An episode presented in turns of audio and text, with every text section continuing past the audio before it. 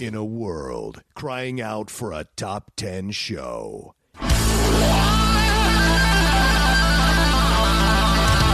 John Rocha and Matt Knost are here to bring you the top 10. Take it away, boys.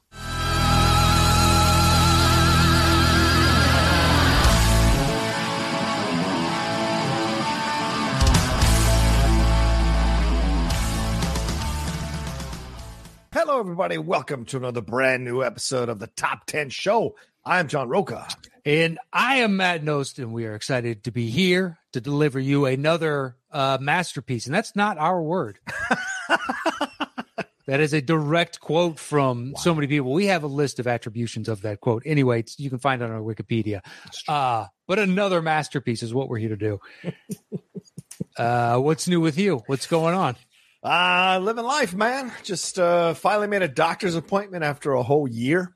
Uh, so it's about time to go to the doctor and see what's going on, see if there's any issues going on. Uh, having some lung stuff going on. It's nothing to do with COVID, but some lung stuff happening. So I'm going to go ch- get that checked out. It's a little weird. Uh, we just signed the lease to stay for another year in San Diego, uh, where we're living now. So we'll see how another year goes, where we're going to be at the end of that second year Who knows? who knows who can say um but yeah uh, pretty much that i think um yeah pretty much just working on the channel dropping the reactions doing the videos uh as we're recording this getting ready for shang-chi this weekend which looks fantastic oh i saw it already but like the uh, buzz is great from so many people who are excited to see it so i hope it does well this weekend so Yeah, Yeah, I'll wait you? till after the weekend and I will go see it then. It's just nicer because there's nobody in there. Yeah. Right. And that's I, I don't mind going and i'm wearing my mask and doing all that jazz. And the max the room has is 25% right. Good. Uh, i can wait. Yeah. Yeah, it's, yeah. it's fine in my world. I can it'll wait. be packed. It'll Yeah. be packed. Yeah. And this weekend with the holiday weekend be like wow it looks like i'll watch that at some point middle of next week. Yeah. Yeah. That's fine. I just will got the happen. I just watched the Rock trailer with uh, the Red Notice trailer with uh, Ryan Reynolds and Gal Gadot. They dropped the teaser trailer this morning. Um, okay and we're on the precipice of the NFL. Matt, what Next hold on, what week. is what is the rock i have not seen so it's called it's called. Red Notice, and the Oh. Rock is in it with Ryan Reynolds and Gal Gadot. Basically, he's a guy who tracks down. He, he's like FBI or whatever. Tracks down the most wanted criminals. Okay And Gal Gadot and Ryan Reynolds are essentially the two most wanted criminals, and they're going after these uh, items, these precious items. But the film itself is like all over the world. Like they go to Egypt and Russia and all this kind of stuff. So it's a pretty expansive film, and it's by the director who did Dodgeball. Rawson Marshall Wow. Thurber. Yeah, he, he did Central Intelligence with The Rock. He did the Skyscraper with The Rock. well okay now he's got a The Rock- working relationship with the he rock does. He does. But this looks like poof. This looks massive. Like he's jumping to the next level as a director. So um, they dropped the first Well, teaser trailer this morning. if they actually shot in those locations, sure as shit he just did because yeah, yeah, he got to travel around the world and shoot a movie. That's pretty sweet. it's a good point. Did he actually get to go to these uh, locations to shoot Yeah. the film? Yeah, it's a great. or point. is it stand in? We were in Vancouver to shoot this part of it, and then we went Right. to this area to shoot this part of it. yeah? Type of still got to travel around. I'm not knocking it, No, no, that's but it does cool. seem a hell of a jump. I don't care for dodgeball. it's not your. It's not your movie, huh? I- It's go back and watch it now. Okay, it's not as funny The- as you as you think. I found it enjoyable when it came out. Okay, okay. It was it was fine. And now going back and just like I the charm of Vince Vaughn is not carrying me enough through this because Oh, Ben yeah. Stiller I'm not enjoying at all, and that's your protagonist or antagonist rather. Right.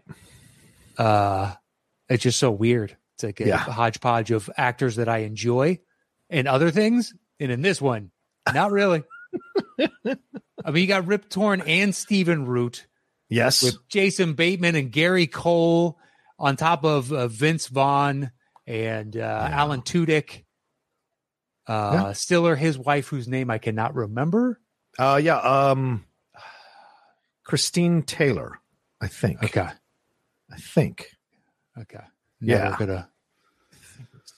Is it Christine Taylor? Yes, it is Christine Taylor. Nice. But- still got it in there somewhere. Yeah, but go ahead. Yeah. Justin Long. Yes. Um, Justin Long. Yes. Like it's a long list of people that I have enjoyed thoroughly in so many different movies, and in this one, I go back and watch it. It just does doesn't spark really much of anything. Missi Hank Pyle. Azaria. Missi Pyle plays. Oh yeah, Missi Pyle plays the Russian. Oh, okay, the- the sure. Russian girl. With the unibrow thing, yeah, and unibrow. yeah. um. Yeah, I can't remember anyone else. Is Tiny Lister in that? Of course, Gary Cole and Jason Bateman. N- I don't think so. No, they've got another like incredibly massive walking okay. brick wall black guy. Okay. But they also have a couple of those big meathead white guys too. yes, yes, they do. Um, yeah, Oh his my team is just generic Yeah. big big people. Yeah. One of those guys I worked with on a movie years ago. What an utter douche, man. Utter Really? douche. Yeah. For whatever reason, he was just like he had some kind of heart on for me. And I I was friends with the director for many, many years. We, it was like the last thing I ever did on camera in terms of uh, filmmaking or whatever. Sure. And the guy, for whatever reason, came to the set with this kind of fucking attitude towards me. And I didn't get it. Like, I don't understand where they came from. And I've had that happen two or three times in my life. Just some people have a thing. You know what I'm saying? Someone we know has a thing about me that I discovered over the last few months that I had no idea and has a issue about it. And, uh, you know, for what I, I don't know where it comes from. He's never once told me why Yes. uh, or bothered to have the maturity to come and tell me. Um, and in this situation, this was a guy who was uh, it was a meathead, one of the guys on the Globo gym or whatever. And uh, he maybe he was jealous of the friendship I had because he had established a friendship with the director himself for many years and whatever. And so, but on the set of the film, he just uh, the film we were doing, he just was constantly like taking jabs and berating me. And if I if I was talking to a girl, he'd come up and say some kind of inappropriate shit about me to the girl. And one day I was like, dude, what is your problem? Like, what is the fucking deal here, man? And he and he's like, What, you want to go outside? I go, dude, if you want to beat me up, then go ahead and beat me up. I don't give a fuck. Like, what's your problem? wow. You know, I just put it on the table because I don't care about that shit. You know, I'd like Sure. to short I short circuit that to- toxic masculinity all the time with fucking bros like that. It drives me nuts because it's like stupid. Um, and so uh, he gave me a call one day and he was like, yeah, I don't know what was going on with me, man. I, you know, and and he kept saying like, I could see how you could see it that way. I could see. It. I was like, I'm not fucking like misinterpreting what you're doing, dude. Um, and so um, eventually, supposedly, it got settled, and then for two or three days, he was like decent, and then he went right back to doing his shit, and. I got just it was crazy. Like uh, I was talking to somebody about cross. I remember this distinctly. We were in the green room, and we're talking to a fellow actor, and he's like asking about CrossFit. He's a young kid. I knew him uh, through through the director, and we were just talking about CrossFit because I had done it a couple of years before, and for three years. And I said to him, I was like, "Yeah, it's cool, it's fun. You got to find the right gym, blah blah blah. But you know, you don't want to get those those gyms where they try to push you and, and you know injure you because they're irresponsible, um, and whatever." And he's listening. The guy's listening. The the guy, um, and he says he, he goes, "What are you guys talking about?" And we just mentioned the CrossFit thing. He goes, when did you do CrossFit? And I said, I did it for like three years, a couple of years ago. And he's like, doesn't look like you do it anymore. And I'm like, the fuck, man, the fuck. Why are you making a shot like that? Like, what the fuck? You know? Trust me, man. I've been there Yeah, dude. I- oh, I'm I was in college. Yeah, once, and we're drinking, and uh, my roommates all went to high school together. They had like basically, I met one of them on my dorm. He lived right across the hall, yeah, yeah, yeah. and it just he was awesome, and all his friends were awesome. So basically, I got kind of folded into their high school group that was already Yeah. at college. It's like Yeah. it's sweet, uh, three, four great guys, and a dude they knew from high school went into the military and showed up to college. Like they kind of knew him, type of thing Yeah. and he saw he came to our house and then he went out to a bar with us and he i can't remember what he said. And we're all sitting in a circle talking. And i but this is where my mouth got me in trouble. And i was like well, you got a team of monkeys working on that for you? But I, but we had all been busting each other's balls in this circle. And he joined the conversation he's laughing along with. Right. and i was returning i'm trying to say hey we're all friends here. Right. and the rest of the night he mean mugged me and said you know whisper talked. Yeah. people a foot away from me and be like, "Well, that guy seems like a fucking prick, huh?" And the other person wouldn't engage, and then they'd look over at me and be like, "Uh." And the drunker we got, eventually, we went to one this one bar. It was just like the stupid dance bar, and I Yeah. fucking hated the place. It was called Mars. And uh, I ducked out the side after like 15 minutes when he went onto the fucking dance floor to be aggro with some chicks. I was like, yeah, right, guys, Yeah. I'm out because I'm pretty sure he's going to take a swing sometime soon. Uh, which I found out afterwards. Yeah, the next day he told them he's like, I would have. It's like they they are like, why? It's I said something to you way worse. And he's just like, I don't know. I was drunk. Like, yeah. Uh, it's But crazy, there's- right? I know there's sometimes there's no reasoning. It's just like Yeah. super aggro, and you're like, all right, logic does not make sense right now to you. Right. So I'm going to take myself out of this equation because Yeah, because it doesn't make because Yeah. there's no logical reason for why this is happening. You know, there's no real. You're creating the beef here that that's not happening on my end at all. You know. Exactly. You've fictionalized this in your head. There's these Yeah. these operatic effects, and it's fucking nothing. Yeah. There is not like I didn't walk in here and slight you to put you down in front of all your friends. Right? Yeah, it was weird. Like, the, I, I I always feel weird when other dudes are threatened by me because I don't, and I'm not trying to say that in an arrogant way at all. I've had those conversations, um, because I don't see myself as any kind of value in that way as a threat to anybody. Like I hang out in a room, I'm just hanging out in a room doing my own thing. I literally would spend most of the time, Matt, just reading my iPad uh, because I was reading the script and studying the lines, or I was reading articles that I was finding online on Wi Fi about whatever. So I kept to myself most of the time. So I wasn't swinging my dick around, you know, and I get it. People listening might think, oh, you know, Rocha's the outlaw. He doesn't bullshit. I don't like that, that in real life. Like that's a fun Yeah, thing to do it's a for a, show. It's a part, right? What in real life, I'm, I'm very much like, you know, I- yeah, I can be, you know, fun, aggressive, sometimes a little bit aggressive in the humor, but I'm not trying to, you know, kind of, uh, you know, take the center in, in a room. Like I try to just do my own thing. And uh man, it's I, I just I'm always unsettled when shit like that happens because I don't know where it's coming from. And I have to believe that with him, it was this kind of jealousy that they gave me the second lead part in the movie. His friend did, who's my friend first. And uh, he maybe felt because he spent more time with him consistently through the years in Los Angeles that he deserved a little more of um, respect. And we had to do scenes together too, as like old buddies who got together. Yeah. And there was all kinds of tension around that whole Of course. situation, man. And it was so unnecessary, you know? It, it, I, that one is such a specific because I can Yeah. I can visualize being in that. I've been on weird sets. Yeah, if there's somebody that's Yeah. just that type of attitude, one thousand percent. Yeah. I think I told you the story once. I shot uh, a commercial and it shot up in Pasadena. It was for those old Capital One college mascots. Right. I remember Yeah. that. Yeah. So I was. This is you know the beauty of being average white. I walked into the audition. They're like, "Hey, just say this one line." Didn't even tell me what it was beforehand. And I was like, "Blah blah." blah.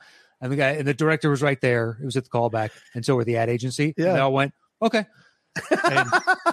I walk out and I get a call from my agent the next day and be like, "Hey, you booked that Capital One," and I was like, "Really?"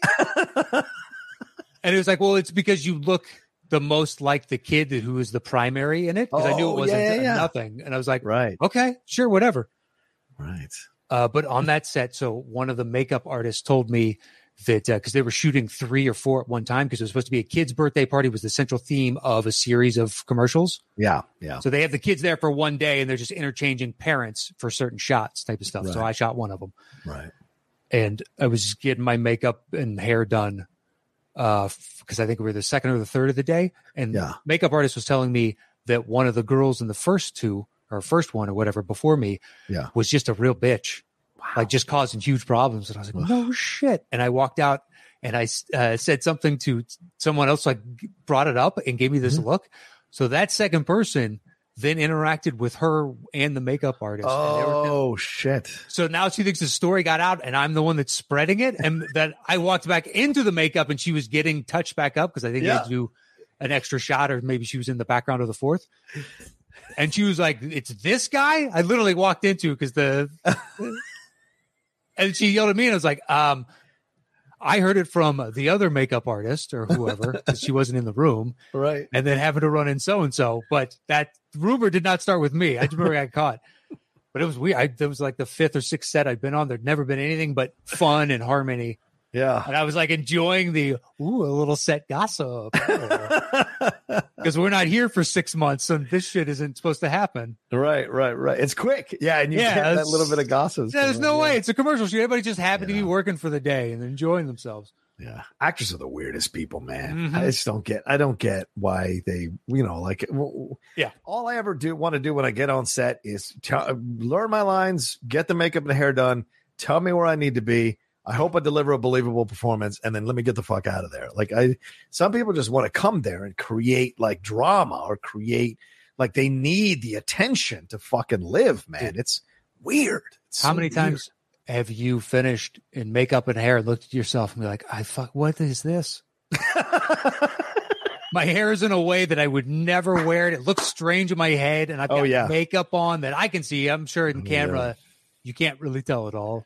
Yeah. Um, but looking at it, you're like, oh my God. And then getting all that fucking makeup off yeah. at the end of the day, it's worse Oh. on certain ones than others. But Yeah, fuck. We were doing Windtalkers, Matt, when they would have to put all the fucking grime on us. Oh, my Oh. god, the hour, and it's like thirty to fifty people that are being let go at the same time, and you're all running back to at late at night to go to the fucking uh, costume design a costumer so you can turn in your shit. Mm-hmm. Then you got to sit there at the common sinkholes or whatever they created there to kind of wipe everything off.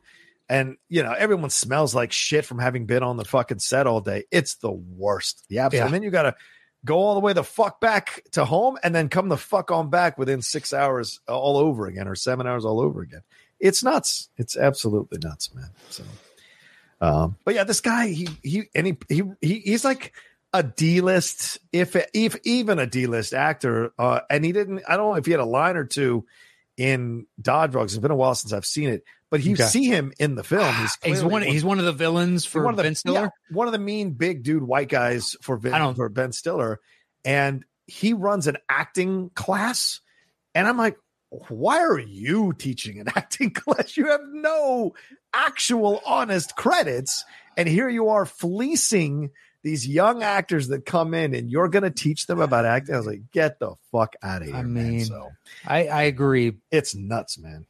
but then to these other people it could be yeah, but he has been in these movies, so right exactly and that's that's what he exchanged on but i i, I could have taught classes like that and i always felt weird because i'm like nah man i haven't accomplished enough to be able to remotely teach a class like that yet people who have been nothing but glorified extras or the occasional day player think they can tell all this this information it's so it's so funny to me it's just and i'm very glad i'm out brother i'm very very glad i'm out it's, it was too Yeah, a- aggravating man gig that I never.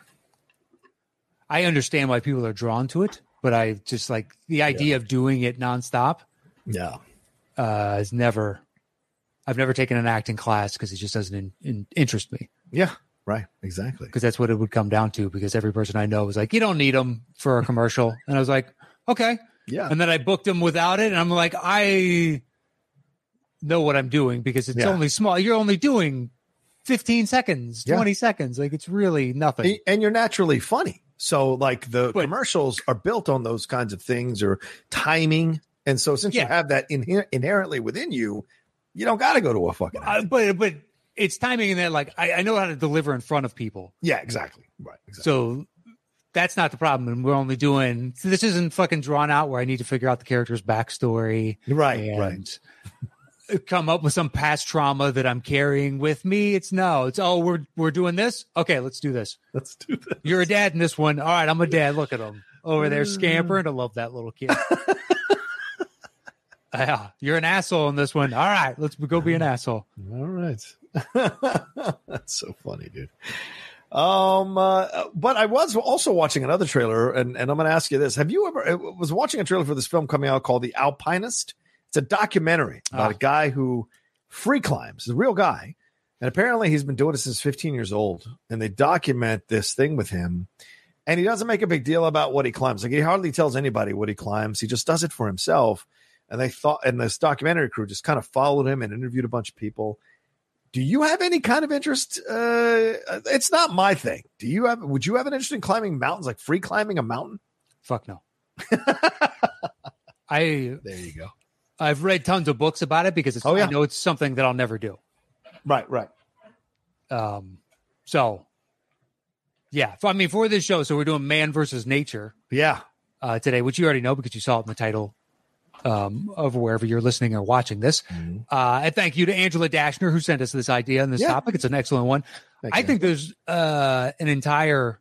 We could do a standalone documentary series just about mountain climbing. Oh, probably true. A top ten of that. I'm I'm Yeah. close to that. When we were Top ten mountain climbing movies. Yeah, you probably could. Yeah, mountain, I'm just saying documentaries. Yeah, yeah, I've- yeah. Certainly. I think I've seen 10. But yet I couldn't do a musicals. I've seen, I think I've seen minimum 10 on mountain climbing. But yet, yeah, it's not your jam. something that there are hundreds of iterations of, I don't know if I can get to 10. Uh, I love it. Um, but yeah, I'm fascinated by it and the drive that it takes, the types of individuals that are Oh drawn to God. it. Yeah. um i love tons about it i kept all those documentaries off my list today because there's enough fictional movies Yeah. Me too. That i was like you know what if i genuinely think we could do a standalone show of this maybe we'll do that at some Yeah. point Uh, that that would be really curious because then I could spend the whole week watching them, any ones that I haven't seen, there's a and bunch then and then like you know start to rank them uh, from having seen them, which is which would be great. Because yeah, I haven't, still haven't seen Free Solo, which everyone says is incredible. Um, it's it's good i wish i'd seen it in imax oh, I bet. Oh shit, yeah, I yeah bet. it was at uh, burbank Mm, um when you were up there and i was up there you know a couple days a week yeah, yeah, and yeah. it was towards the very tail end of that and i was like i need to go see that before it leaves imax and i just couldn't get around to doing it right, right, uh i eventually did see it but yeah, the size, scale, scope, whatever yeah, is really incredible. yeah. Um, but yeah, if you want to, if you want to set a date, you can do it right now. You can just call your shot and be like, you know what, the week of blah blah blah. And uh, I got zero problem with that, but we don't have to do that on air if you don't want Okay, to. all right. Maybe the first week of November, so we have enough time between this list and that list. Um, I might that might not be bad. That might not be bad. Done and done, audience. Keep us. So you're saying the recording of the first week of November? Yes. Or yeah, so the- recording. It'll come so out I have time to week. watch these things. Okay. All right. We're gonna hold you to that, man. We're Okay. doing it. All right. Coming out. I'm, I'm gonna I'm gonna request a screener of this Alpinist movie. I want to watch this thing. I'm cu- very curious. I love docs, man. I'll rip through docs like nobody's business. But uh, Sure. other film, like other like mountain climbing film, like K two or whatever, those uh, touching the void, they drive me insane. I I, I want to see documentaries that I can believe, but films about mountain climbing, I'm not always the most intrigued to watch the film. So yeah. Um. Anyway, yeah. So Angela Dashner, thank you very much for the suggestion of this. We're doing a Boss Hog topic here. If you're a Boss Hog member, it's at the $50 and above level. You get to choose the topic. So thank you very much for all of you who are Boss Hog members of the Patreon here in the top Yes. 10. Um, we appreciate it madly. We've, you know, we, we've been doing it consistently, one Boss Hog per month at least. Uh, we let them pick a topic and then we we dan- we have fun with it. So uh, we're jumping into this one, top ten man versus nature movies, and this could have gone so many different directions, man. So I'll be curious to see what you've got on your list. I know I've put a few on my list that I have. I don't think I've ever talked about on the show, so I'm. This is exciting. I'm looking forward to it. I know there's at least one I don't believe we've ever discussed that's on my list. Hmm. I, so I, I try to do a little bit of that uh, where, ah, no, we don't talk about this one all that much. I Right. feel like I'm missing some Okay. because I went through my initial list and then I started Googling Right. and everything I was finding was like, I know there's more out there. What, what am I missing? What am I missing? Because I feel like there's right. a glaringly obvious one that someone could point out, but there's quite a few where I take issue with other people's lists and be like, that's not Right. Yeah, nature is part of that, but there's also another individual or a couple of individuals in the mix here. Yeah. Yeah. Um, Yeah, that's the way I felt about a couple of those where I initially had them on my list, but then I was like, uh, this is more than just nature. There's other things involved. So yeah. I saw one, I can't remember what it was, and I was like, not even close. Like it was wildly off the mark. I can't believe because the rest of the list seemed to be, Roughly in the ballpark. yeah, Yeah. but it was like, what? There's two dudes chasing each other through the whole thing. It goes, it happens through all outside mostly, Oh or yeah. whatever it was. Yeah. But that shit doesn't count. Yeah. Um, I felt that way about. um Oh, they tried to say. I, I saw. I did the same thing. You know, made an initial list, and then Googled, Mhm. um, and then was reminded of some that I hadn't even thought about. Um, of course, that's why you do it. Exactly. But then there was one where I I put it on my list initially, but then as I thought about it more, I'm like, is it really man versus nature? I feel like it's, you know, man versus uh, uh, a bunch of people and nature and other things. So it doesn't feel like necessarily man versus Okay, nature. So here's one. The, Yeah.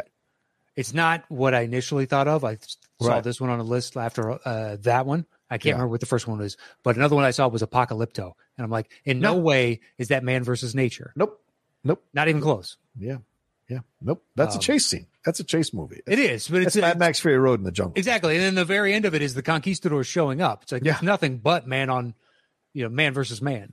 Right. Is man using nature against the other man? Yes, but Yes. it's not man versus nature. Exactly. But I can't remember what the first one was. But Apocalypto, there's another one. Was like, what? No. For me, for the one I'm referencing is the New World, the Terrence Malick one. Yeah, with, no. with Colin Farrell. I was like, no, I there is some nature elements because they're trying to build the town of Jamestown or whatever, but it's not about that necessarily. So Yeah. there's more going on with the Native Americans and all of that, and so yeah, it's just more. So yeah, so there you go. All right, uh, how how do we come up with these lists, Matt? Well, uh, uh, and they, if you see Alpinist before I do, let me know. Okay, well, 'Cause I'll happily, I'll happily watch it. I'm, I'm down for. Obviously, I'm clearly down for any kind of documentary about mountain climbing. but yeah, I'm like you. I watch it. I'm like, no chance. But that is fascinating. yeah, yeah. Just the idea of being. I've got a friend that does it. Um, he Oh, really? won't. He Oh. said he won't do Everest, but he's down to do. So long as he's able to do it, he's down to Right. do whatever. But he's scaled quite a few pretty big peaks. I got a couple of friends who did Everest to the what do they call that? What base Um, camps? Base camp. They did base camp, and then that was it. Like they Yeah. weren't going to go and do anything more than that. For them, base camp was enough. Well, I respect it's supposed to be a party, and that's still kind of cool.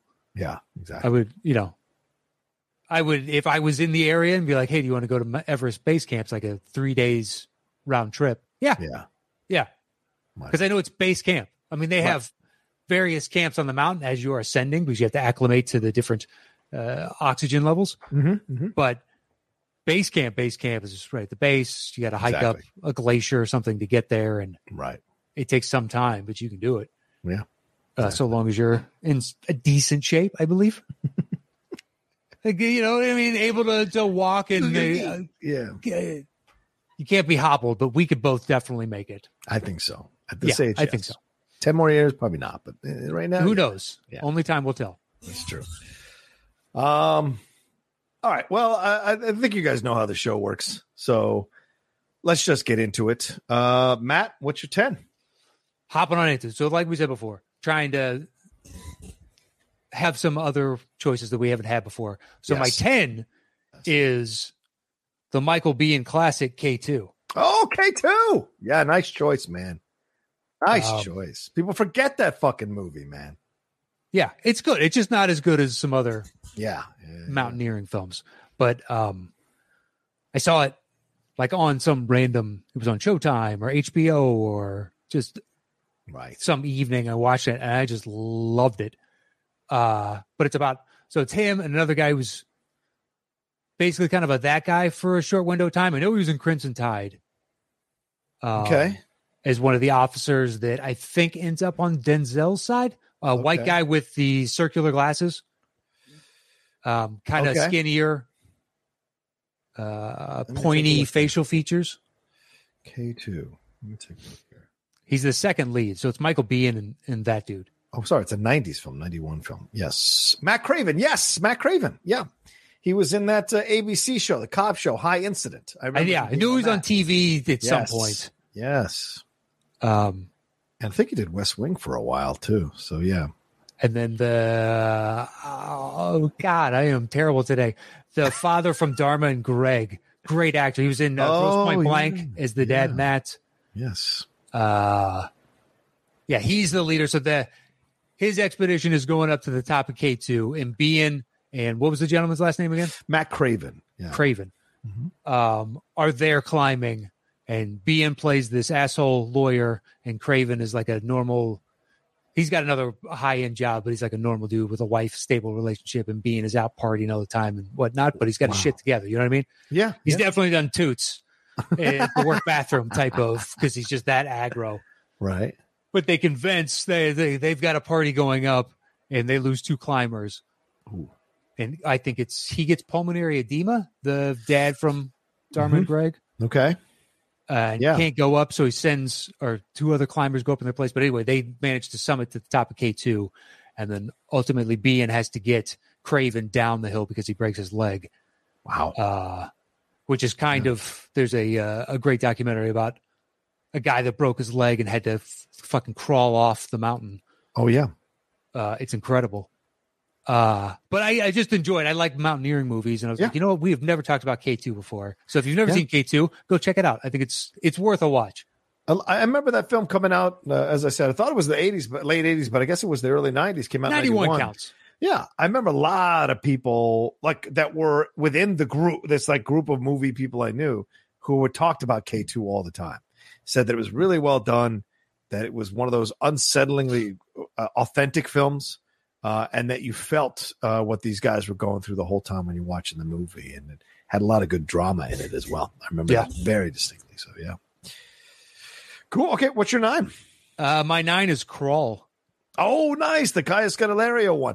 Almost made the list. I was so fucking close, man. I- thought I was like, ah, maybe. Anyway, yeah. Now, I haven't seen it since the theater came out. What two summers ago? Yeah, two summers ago, I think. Yeah. So basically, the, the last full summer of movies. and it was towards the end. And the only reason I went and saw it is because I heard some good things, but we had our end of our usual end of summer. Right. list. I was Right. like, right, I, right, I need to go see as many of these as we can. right. And I walked out of it going, dude, that was way better yeah. than it should have ever been. Barry Pepper and that girl have an awesome chemistry between the two of them. And I genuinely buy the connection between father and daughter in that. And this weird, it almost feels like a heist film as they're trying to get away from these crocodiles, like they're the cops or something. Yeah. Yeah. yeah, With the water, the levees breaking and the flooding and all that jazz.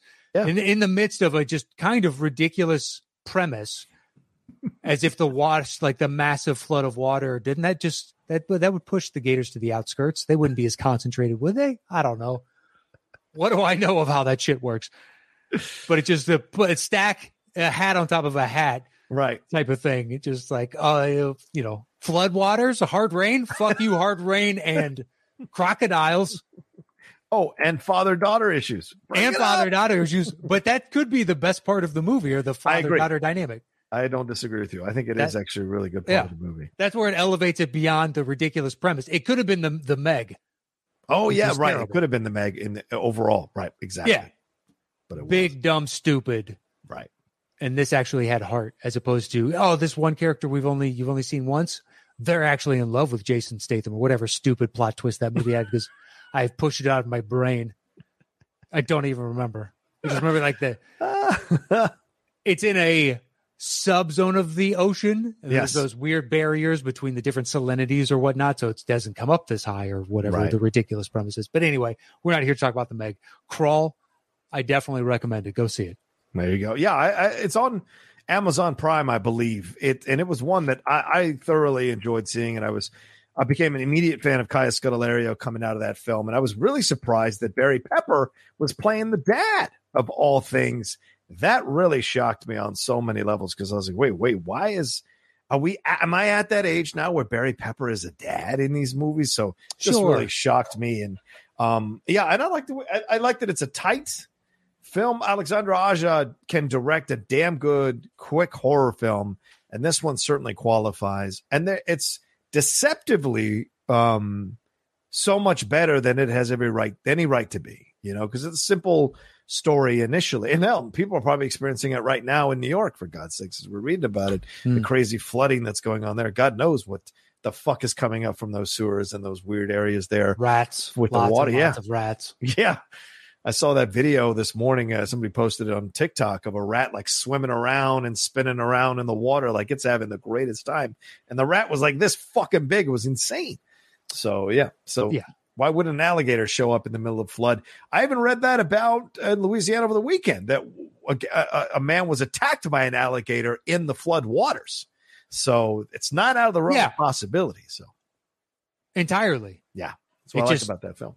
12 or 15 of them concentrated around this house and gas station. Small That's little. that's where it seems anomalous to me. Mhm. But I don't care because you know that is the premise going into it. Right. Exactly. Exactly. Uh, and I like that better than just one vendetta, you know, Jaws 2 or 3 style, Right. which is after this family only. Yeah. Um, for some whatever reason. yeah, it's, it's equal opportunity and there's quite a few of them. Sure. That seems Yeah. more plausible to me. But yeah, go see Crawl. All right. What's your eight? Uh, my eight is alive. Oh, that's my nine. Nice. Yeah. Yeah. Yeah. Um, yeah, it's about a team that crashes. True story. in- yeah, true story. Yes.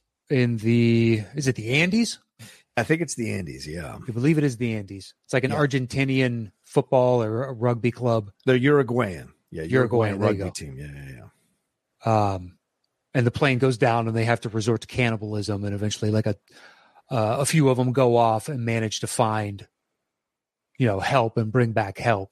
Yeah. and just the torment of going through this, and the elation and sorrow at the end of it, of you managed to live through, but all the horrors that that you had to overcome.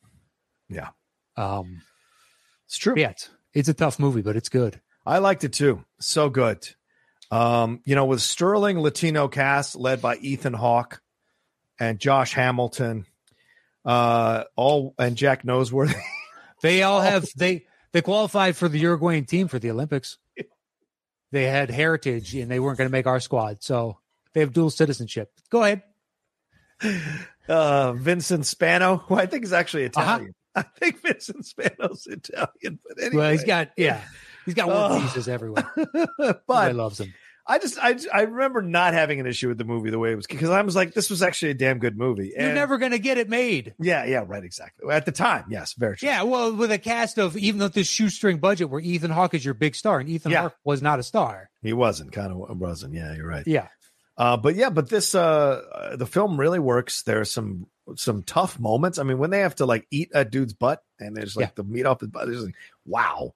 But all of it, but it also conveys the kind of desperation and the sadness and the frustration, um, and the the I don't know, just the overwhelming madness of being in a situation like that. You know, all the different emotions that different people will go through as they confront different sections of the experience you know and so i think the film did a really great job of of exploring that and capturing that and all the young actors who are there to really show you what they can do you know as actors were bringing a lot of their angst to this uh to this film and i thought it worked i really Yeah. did think it worked yeah I agree.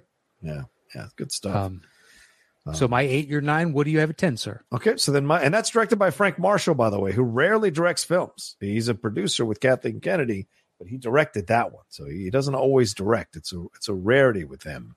He's only directed what uh, that, Arachnophobia, Yeah, Congo, and Eight Below. That's it. two out of four ain't bad. Yeah, it's true. It's true. And then also did the Bee Gees documentary that came out last year, which was really fucking good. If you guys haven't seen that documentary, I can't recommend it enough. Um, all right, so then my number 10 is All Is Lost, the Robert Redford film. Okay, go for it. Loved this movie. I remember the hype around this movie, and I got to the go to the screening. I was invited to the screening, and I went, and it was like uh, he only says one word or a couple of words, a couple sentences right at the beginning, and then boom, it's just him on the boat. And I was like, okay, this is a great situation for an actor like Robert Redford, who I remember was always willing to challenge himself from the beginning all the way through. And this is, and he's he's you know he's he's in his seventies. Is this going to work? Am I going to be bored? Am I going to connect?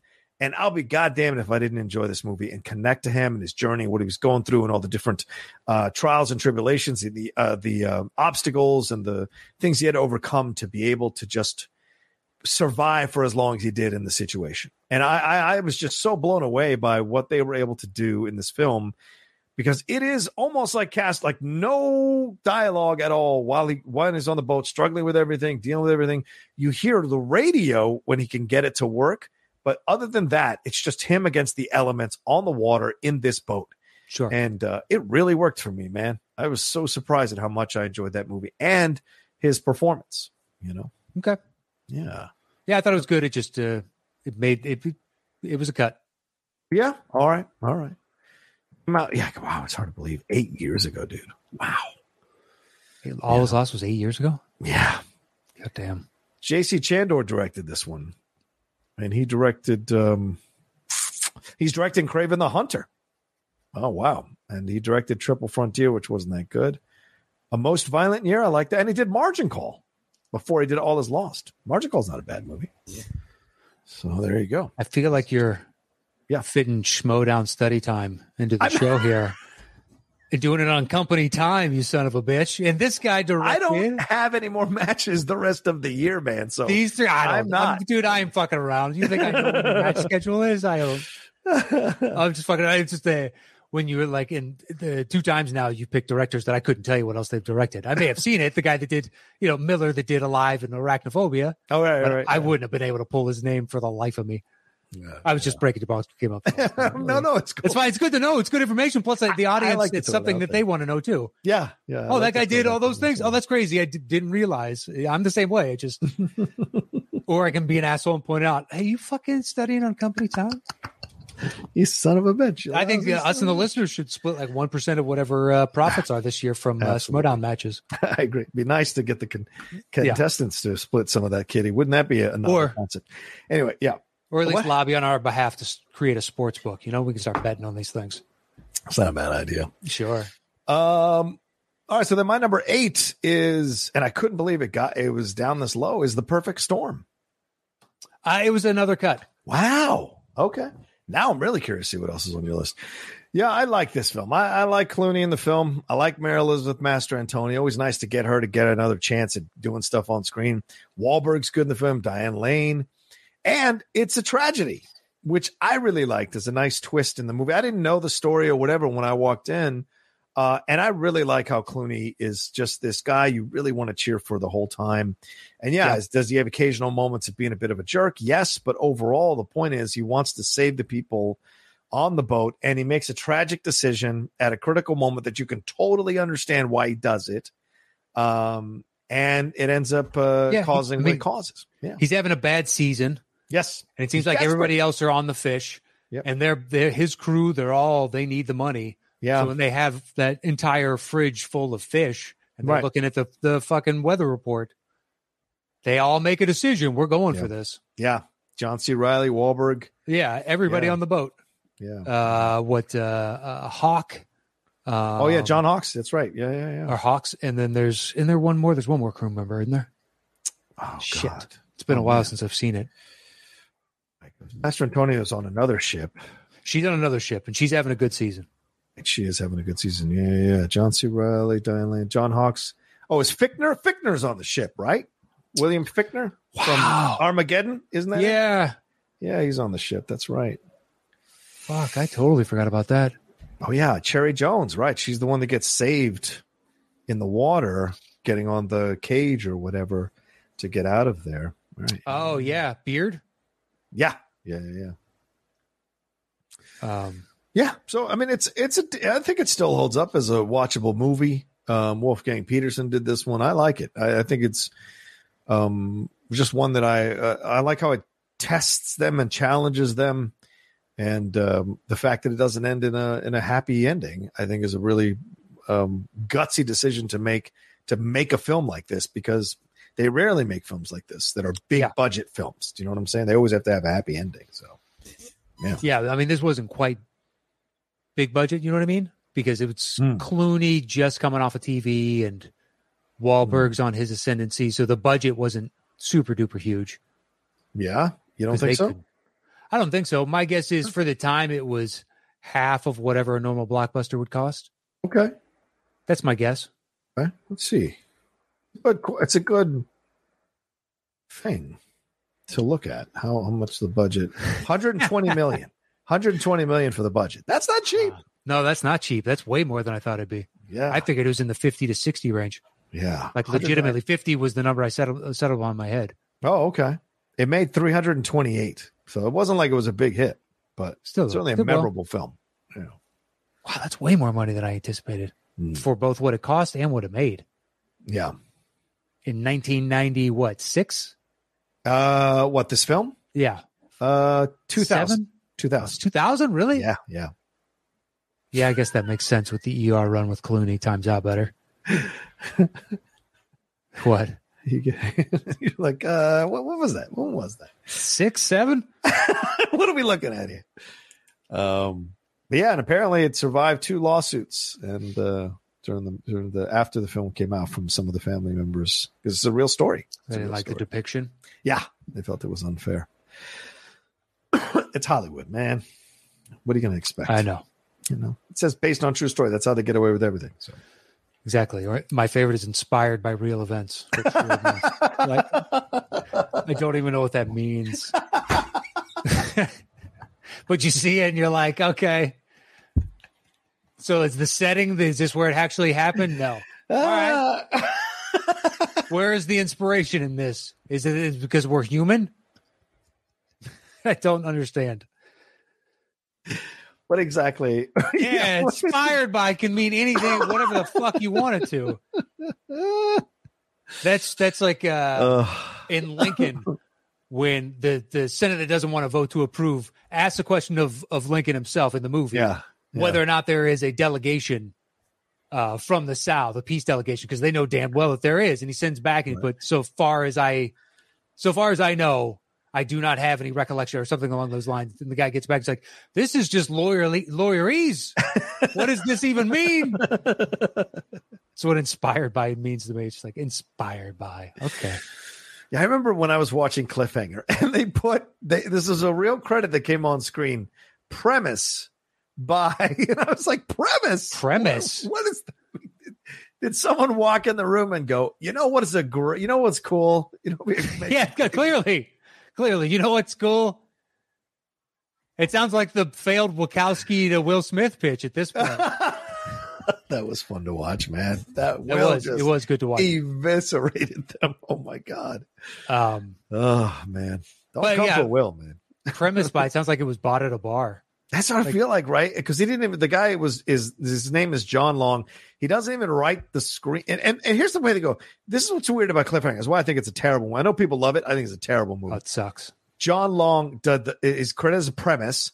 Michael France is credited as screen story by Michael France. What is screen story? Short synopsis. And then, and then Michael France and Sylvester Stallone as are credited as the screenwriters of the movie. So, what the fuck is a premise versus screen story versus screenplay?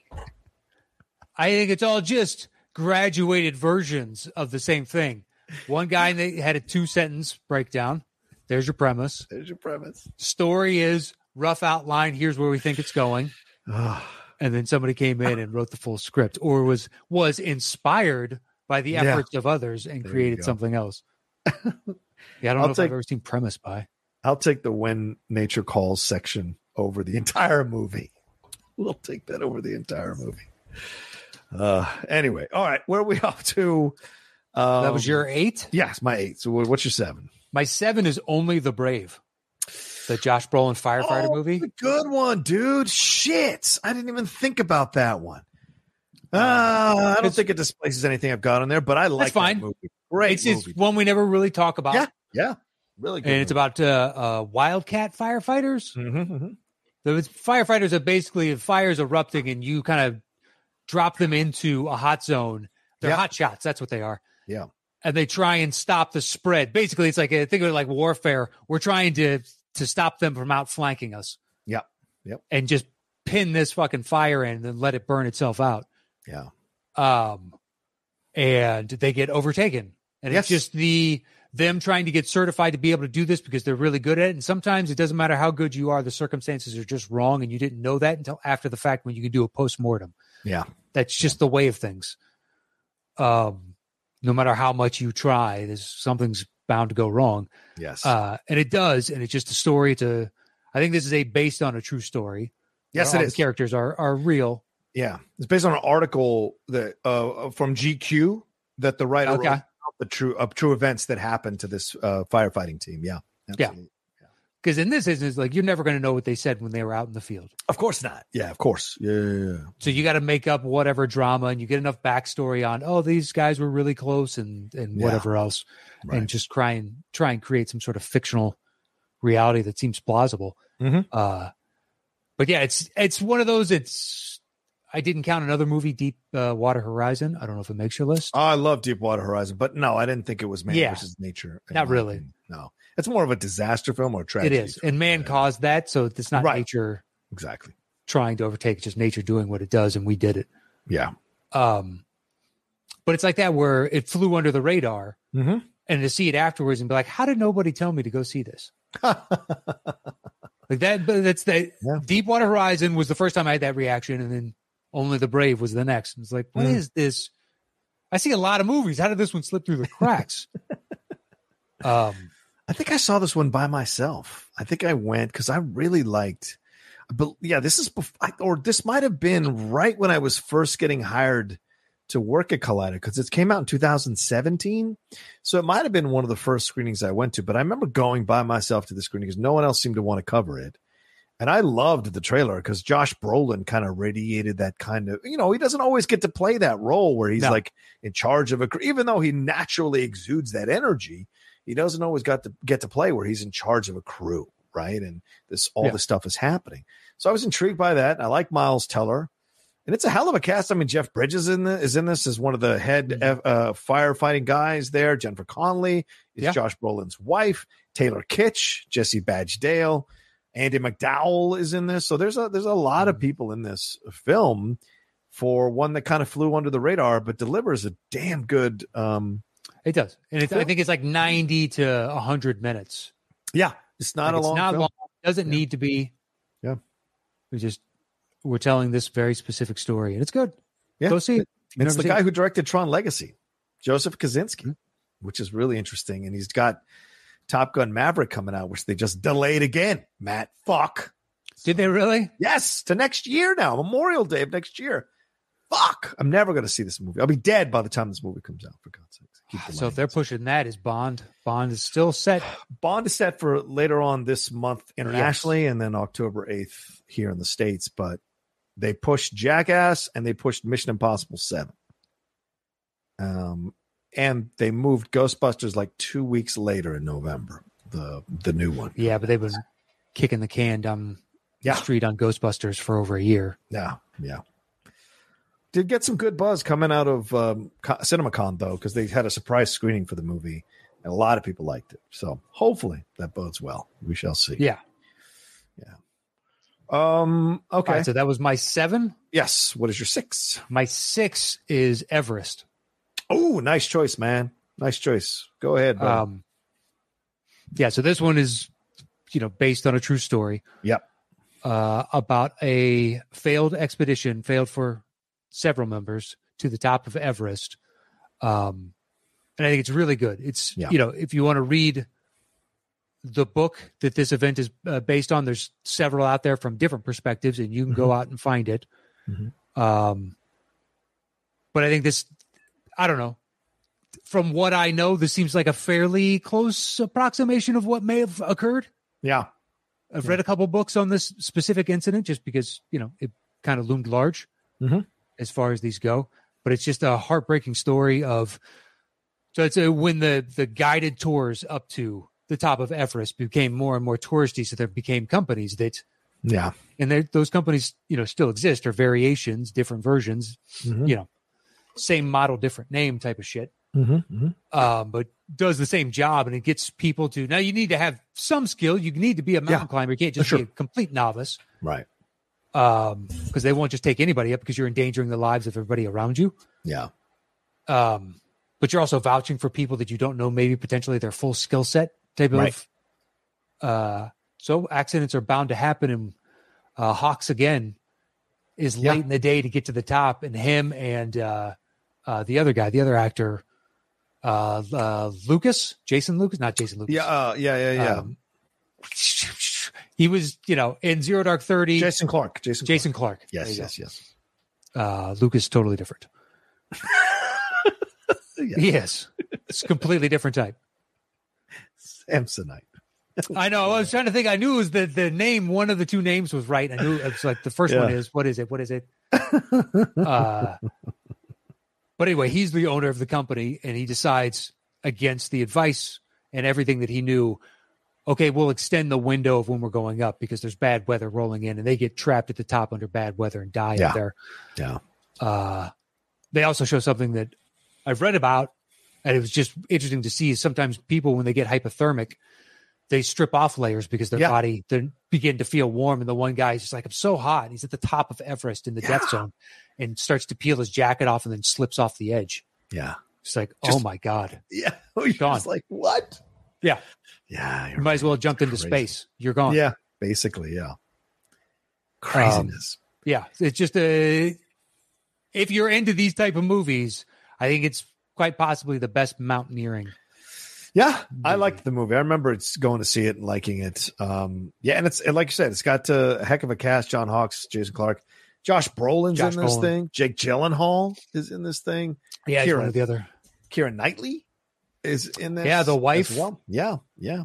Um, oh shit! The English actress plays the woman that runs base camp. Yeah, Emily Watson. Emily Watson. Yes, yes.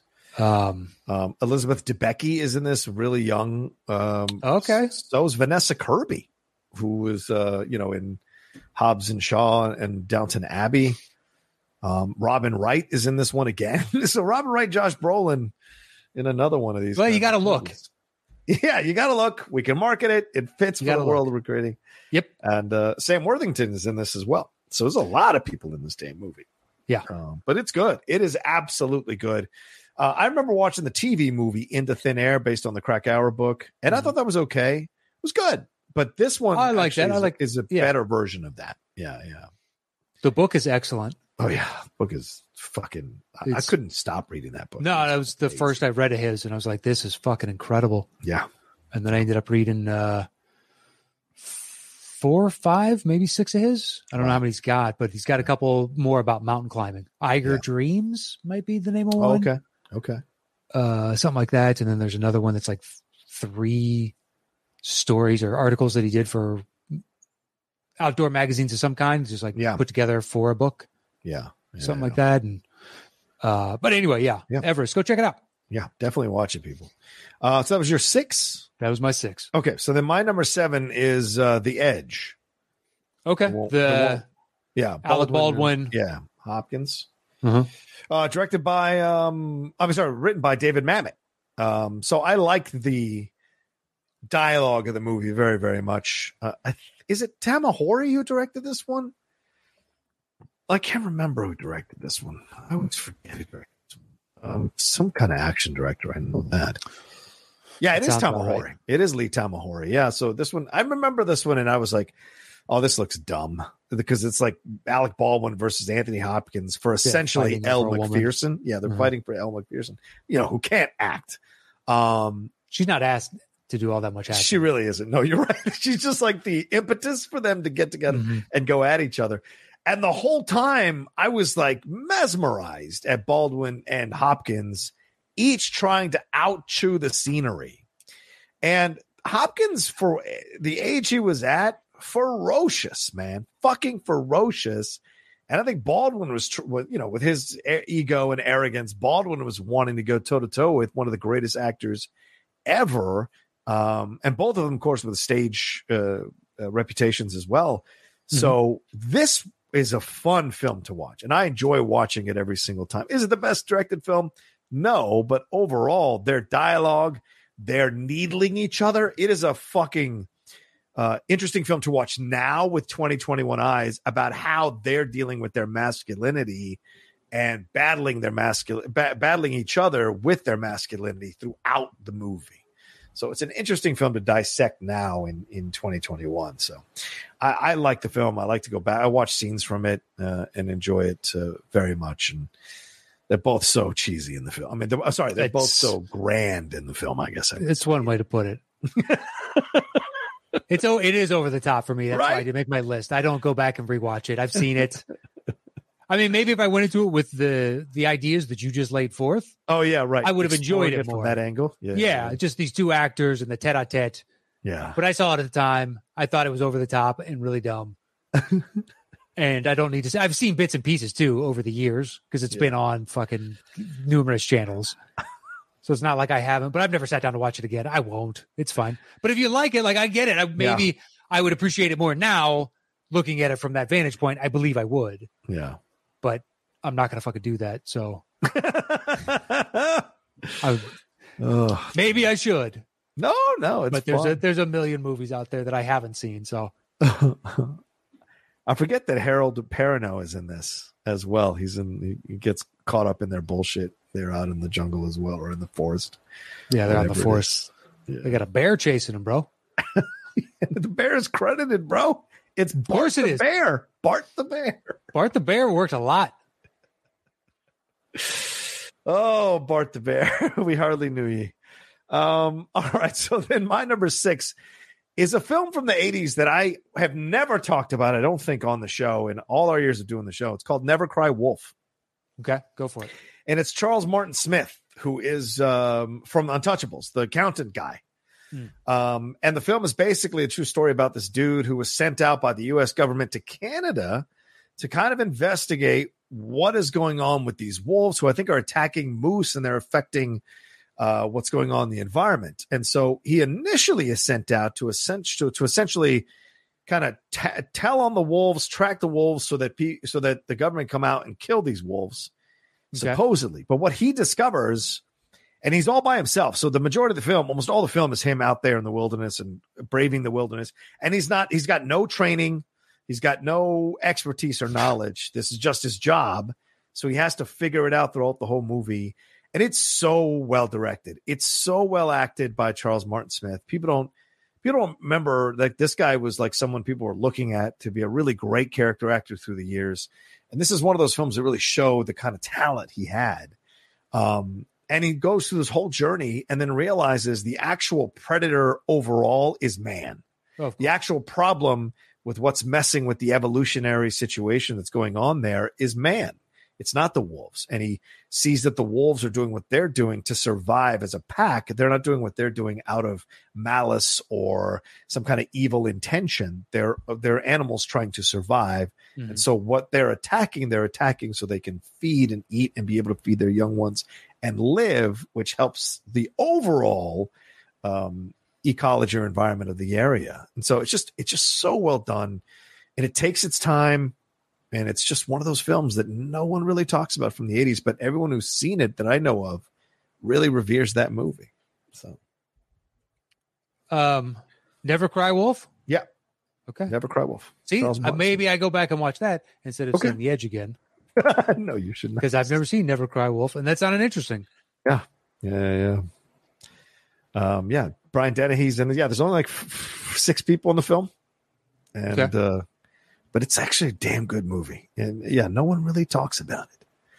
I guess Um, Dennehy's your biggest name, so right, right, right. And the guy who did this did the did the Black Stallion and did Wind. Um, the um, Matthew Modine one, I think, is what it was. I don't remember that one. Yeah. See, if I did the Schmoedown, man, oh my god. If I wrote the questions for these kids, wouldn't know what the fuck to do with themselves. Well, yeah, because you would go deeper into the well when they weren't. That's Yeah. not fair, though. It's called the movie trivia schmoedown. It's not called the 2000s movie trivia schmoedown. You know what I'm saying? Yeah, but that now encompasses 21 years of movies. That's a lot in and of itself. But you're going back to what year was this? 1980? Uh, 83. 83. 80, okay, 83. Yeah. Yeah. So you're asking them for 40 years of deep cuts. If once you get to 83, that's a lot. If you want to win the belt, I'm just saying. If you if you want to put the belt. well, here comes somebody that uh, knows even more. For he's 75 years old, and he wants you to go back to the. I would a thousand percent be cuts. down with a 75 year old contestant in schmoedown. That would be hilarious. Um, all right. Anyway, well, uh, Matt, uh, we're at that point in the show where we uh, listen to our sponsors, right? Take a quick break. We'll be right back with you guys in just one second. All right, welcome back in. Uh, we are on to my number five, which is 127 hours. Okay, knock yourself out. Not on your list. Nope, not on my list. I'm not. Uh, you know, I'm kind of, uh, you know, kind of cold on the Luke on the James Franco thing. So I'm kind of staying away from Oh. his stuff. But you know, please go ahead. Okay, I I never pay attention to any of that side until it really gets to like uh, the, Cosby level. You know what I mean? Critical mass. Yeah. Yeah, yeah, yeah. Then then it's an I I feel like I have to search that out because I don't go for any kind of celebrity or movie gossip type of stuff. I hear. I hear you. So I know that there have been allegations. I don't know how severe those allegations are, Mhm. uh, but the story in and of itself about a guy who's Yeah. out, uh, you know, uh, exploring, so to speak, in the uh, the Southwest here in the United States, and he's in flash flood country and gets caught up with his arm pressed in boulder in this crevasse, and uh, basically has to make a decision of am I going to die here or do whatever it takes to get out of here, Hmm. and he severs his own arm and then Yeah. crawls his way out to freedom. And I remember seeing that dude on Letterman Oh wow. before the story came out and Oh, hear okay. about this hearing the story and then know that they were making a movie and to experience all that I had already previously imagined Yeah. really left a mark. Um but yeah, but if you want to move on from Franco, that's fine. That's my fine. no, that's no, no. We can talk about it. I'm not saying I, I don't want to talk about it. I'm saying that's why I didn't make. But I am list. totally cool with Yeah, but it's a We good can movie. move on. Look, it's a good movie. I mean, the scene where he cuts his arm off, that's pretty intense. Yeah, Um, but once again, it's like it's like there's a little bit of time with other people, and then it's all him up until he finally gets out of there. But the things he has to go through, it's a fantastic performance. You can't deny that. Danny Boyle directs the fuck out of that movie. Um, and he's he's you know he's a he's director people need to give a I know people talk about Danny Boyle, but like his ability to go small and large, that's actually not an easy thing to do. A lot not a lot of directors can just go, well, how big is the canvas? Cool. I'll make my my Yeah, my movie true. fit the canvas and be able to create greatness within this the canvas no matter what the size is. And so I think he did a really great job with this movie because I didn't I didn't even it doesn't even feel like a Danny Boyle directed movie, which is No. Kind of the gift. But he's done that a few times. You're like, this Yeah. is a Danny Boyle, and you're like, get the fuck out of here. Well, because Yeah. you have a certain expectation level, and he really started to fly in the face of that over and over and over again. Yeah. Yeah. Um, like 'cause I remember like when 28 Days Later was coming yes, I was just gonna say that. That's Yeah. not a film I would like- think for Danny Boyle at all. No, when they announced Danny Boyle's got a new zombie film, and I was like, what? But a friend of mine recommended it was like, it's excellent. Go see it. And then I saw it, um, you know, with I think two other people in the theater, and we Oh, might have wow. been. it- that was when it was out for like five days. You know, it's Right. gone through its first weekend or something. I saw it on a Tuesday, right, right, right. and uh, no, I mean just nobody, nothing. Yeah. and you're like, but this thing was amazing. He's done that a few times. You're like, this is Danny Boy. Now I just, I assume it's got, probably got a good shot of being a good movie that I enjoy. Yeah. Yeah, most of the time. Yeah, I mean, I, like- I I know a lot of people don't well not a lot, but I know there are some people who don't like yesterday. I liked yesterday. And It's it's, a. Danny Boyle film. And it's like you you you can't it feels like one of those films like Love Actually by um oh Richard Stanley, I think his name is. It does not feel like a Danny Boyle film, but it totally works for me. So yeah, you just don't know with Danny what it's gonna be. So yeah. Uh, yeah. You know, it's funny. I just realized What's that? so there's certain movies you forget. Oh, that is the director that does that yeah. Uh, type of, and that, this is part of their filmography. Or you bring up something that you did earlier, like Right. with Miller. Yeah. I had no idea, but Love Actually, I've seen so many times that I've never even thought to look up who the director is on that. Oh, Richard Lester. That's what it is, right? Lester. yeah. It's just crazy to me. A movie I've seen that many times. Yeah. Just because now it's part of the holiday staple of you're gonna see it on during that season now. Yeah. Yeah. Um, and I have never thought to look up who directed. That's crazy to me. Who is Yeah. The Garry Marshall of England? Yeah. I, It's a better version. I was just gonna say It's a he's better better, than. Garry Marshall. Yeah, Garry Marshall's big No ensemble offense. pieces like that are pretty dog shit. They are dog shit. But I mean, League of Their Own is a good movie. So- It is. He's well, that's Penny Marshall. Oh, right. Sorry. Yes. I'm sorry. Yes. Penny Marshall. Jesus. See, this Garry does have some, but his big like New Year's. And doesn't he have Valentine's Day as well? He's in a League of Their Own. My apologies, Yeah. Yes, yes, yes, yes. That was Um, the first time that I noticed that Penny Marshall started to look like Ozzy Osbourne. yeah. yeah, the glasses and the way she dressed, and you'd see Ozzy in interviews. Um, this is when you realize you have no Uh. original thought. like, f- God, what was that? Like eight years later, yeah. I saw that in a mailbag for Bill Simmons, and I was like, dude, I had that. You know what? That just shows you how unoriginal we all are. but it's a great. Simmons put it in the article. Well, like he you the- had the thought without an influence, it is an original thought. It- it- it's yeah, but- just that you're riding a wavelength that other people seem Well, to be no. riding as well. But now with not bad. Twitter, it was an original thought. Oh, because right. I'm sure there were a thousand other people across the country that had the same thought. Yeah, good point. Good point. And then all the other people that managed to create their own tweet that's like an hour later that has all the terminology that's trending and somehow they hit upon it. I love all those. Those are Mm-hmm. My favorites. Yeah. Trying to get it on like two hours later and be like, I totally Mega Man. And you're like, oh, when was the last time Mega Man trended? And you just happen to use Mega Man? One of those, uh, okay. Yeah, I mean, he he doesn't have a film on the level of pennies. He doesn't. I mean, you can you can like a Pretty Woman all you want. You were Oh. one of the people that doesn't like it at all, though. Oh no, I like Pretty Woman. I don't like Overboard. I know a lot of people love Overboard. It does nothing for me. Absolutely nothing. It's fun. yeah, people love it. Um, but he also did what? Um, I don't know. You have to. Runaway Bride, Princess Diaries, and then Oh, he has yeah. those terrible Valentine's Princess Day, New Year's Eve, Mother's Day. Yeah, he's, it's Yeah. It, it- it's not like his career is full of what he was better at was producing shit because he produced a crap ton of great shows, Happy Days and Odd Oh yeah, no, he was a TV guy. Mork and Mindy. Yeah, he's a TV guy. Yeah. Well, that eventually just was around Hollywood so much, probably knew everybody and everybody Yeah. liked him. Yeah. Um, it's He scary. directed TV. It's scary. It's scary. He had that theater in Burbank or North Hollywood, that theater of his, the Falcon Theater or whatever. That's his theater. I did not know that. Yeah, and my friend used to play who used to play softball. He had a very big, well-known softball team, Garry mm-hmm. Marshall. Jonathan Silverman played on Garry Marshall's softball team. I remember. I remember. I don't know if that's the shit. the ace in the hole that you really Well, thought it might be. I mean, Jonathan. Silverman, guys, stop the fucking presses here. Who you want? Tom Cruise? Get the fuck out of here. He- We that got- son of a bitch. He talks shit. That son of a bitch. Like I came out. I came out. They asked me to. My friend asked me to Oh, sub in. Sub in as a right fielder. First hand experience. I got you. Yeah, yeah. My friend That's asked me to sub in first to, to sub in for right field, and so I was like, sure. And I was like, who are we playing? He's like, oh, it's Garry Marshall's team. I'm like, ah, fuck, because they were known for like getting the best softball players and people who were famous or had been famous, if you in Jonathan Silverman's case. Um, and I remember I came on the field and Jonathan Silverman, he just started in with the trash talk. Like I was, what?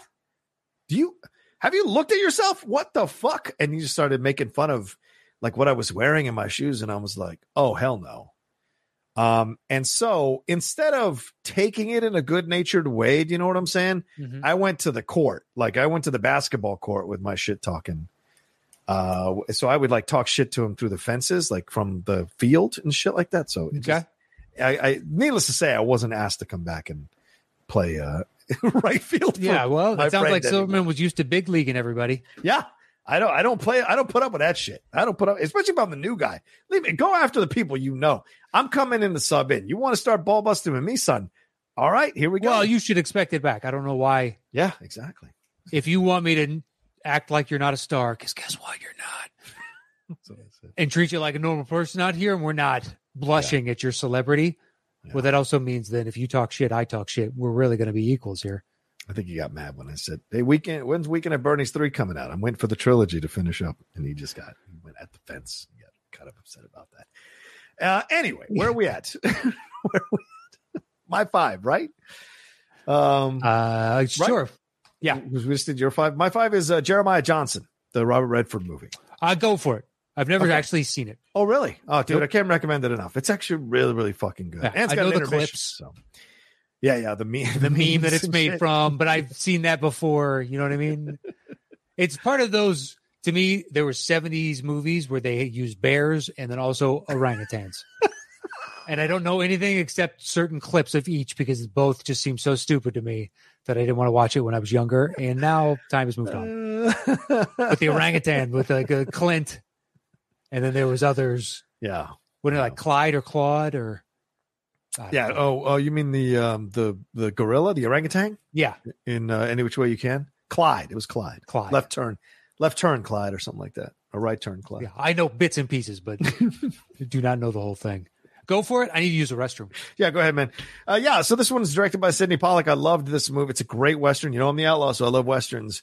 Um, but it's an unusual western, right? Because this is a guy who wants to become a frontiersman. He's not really, um, you know, he's learning to be skilled as a mountain man. He wants to kind of be on his own. He wants to get away from society. That's basically what he wants to do. But then, uh, for whatever reason, the Crow tribe uh, has an issue with him and starts this vendetta against him, which carries on through most of the movie until they have their final confrontation. But it's a damn good performance. Once again, Robert Redford doing his thing out there, uh, like he did in All Is Lost. That was the water. This is the uh, the forest, the mountains out there, and I think he does an excellent job in it. If you guys haven't seen it, don't just rely on the meme. There's actually a really good movie behind that meme as well, and he does a fantastic job uh, throughout the movie and overcoming the things he overcomes, uh, the uh, the the experiences that he goes through. All of it really works to kind of get you excited for a film like this. So if you haven't seen it, I can't recommend it enough. Um, and he's pretty much the biggest name in the cast. I mean, there's a like Tanya Tucker has a um, um, cameo. If you've seen the the Jeffersons show way back when, Mr. Bentley has a has a part in this movie. Uh, but there's not a lot of people of real note other than maybe Will Geer, who uh, I don't know how many you would know Will Geer, but this one is damn good. And uh, it's Robert Redford at his peak as an actor. I'll tell you this right now. Um, it's based on a novel called Mountain Man uh, by uh, Vardis Fisher.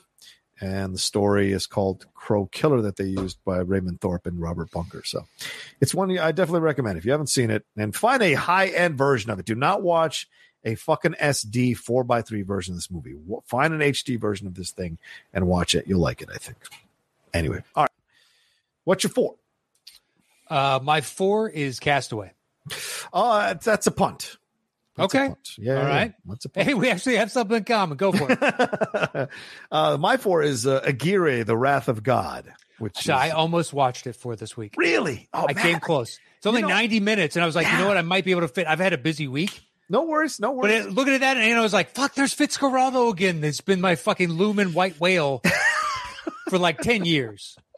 I've been saying I need to watch Fitzcarraldo, and I looked Yep. at it again. And I was like, 240, not happening this week. oh, oh yeah. Oh God, no. Fitzcarraldo was. I know. was- Herzog's got a few, man, when I'm It's a just like, fucking opus. damn it, I need to see that. So yeah, please. Yeah, yeah. Give I, me I, Aguirre. Aguirre Wrath of God is so fantastic, and you're right. It's it's a, it's a uh, it's not a tight 90 minutes, I would say, because it's very elegaic. It has moments where it feels slow, but once you dial in, if you dial into what the story is about, you will enjoy the movie. And Klaus Kinski does an incredible job in this uh, film portraying this character. It's based on the actual diary of one of these Spanish explorers.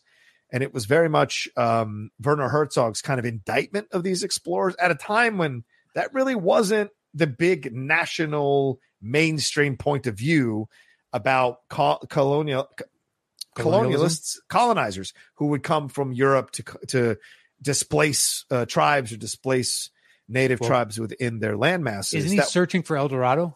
he is, but he's also like you know, kind of pushing out these uh, Uh, okay, I didn't realize. he was- using them, and and that's what basically um, uh, Oh, Werner sure. Herzog is saying is that these are people that came in, went after what they went after, and left uh, um, death and destruction in their path. And Oh, yeah. that's what he's essentially trying to say with this movie, and it's really like poetic, and there's some phenomenal shots. Like the shot, I think with him and his daughter, like holding his daughter, like it's so intense. This film, and uh, Kinski does an incredible job. And he's wearing that armor, which is so weird. And the way Werner Herzog shoots it, it almost feels like it's anachronistic and accurate at the same time. Hmm, That's what's okay. so weird about the movie. But and they go through a lot of shit with nature. They go through some stuff with the uh, with the uh, natives. yeah, there. dude, it's the Amazon. yeah, exactly. And it's, It's- so intense. The film is so intense. It could be the most murderous environment on Earth. Could be aside from Australia. Yeah, it could be. Yeah. Yeah, Um, Australia is like you know next level. But the, the I mean the rainforest though, I, it's there's Oh, yeah. so much. Right, right. My parents are from South America, and they were like, "We never went towards the Of course Amazon not. because it's so crazy. You just have no idea what's there. Some of that shit's never been explored, so who knows what kind of shit is there? So yeah, Um, Or yeah, if it has been explored, we have no record. Yeah, exactly, exactly.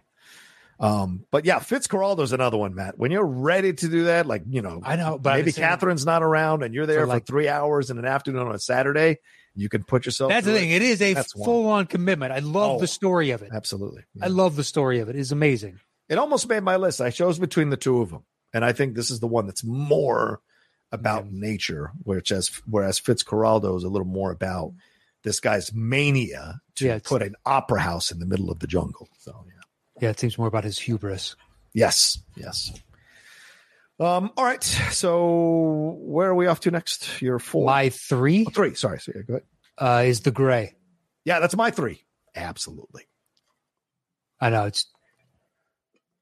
I think it's closer to what a dire wolf would actually be in size, and it's. I mean, it still feels a little bit cartoonish. Yeah, Like just it's- on the edges. Just, on- yeah, it's it's coloring just outside of the line yeah, yeah, to give it a slight bit more terror. But I've never seen a dire. I've seen pictures of people like next to one before, and they just look like Shetland ponies.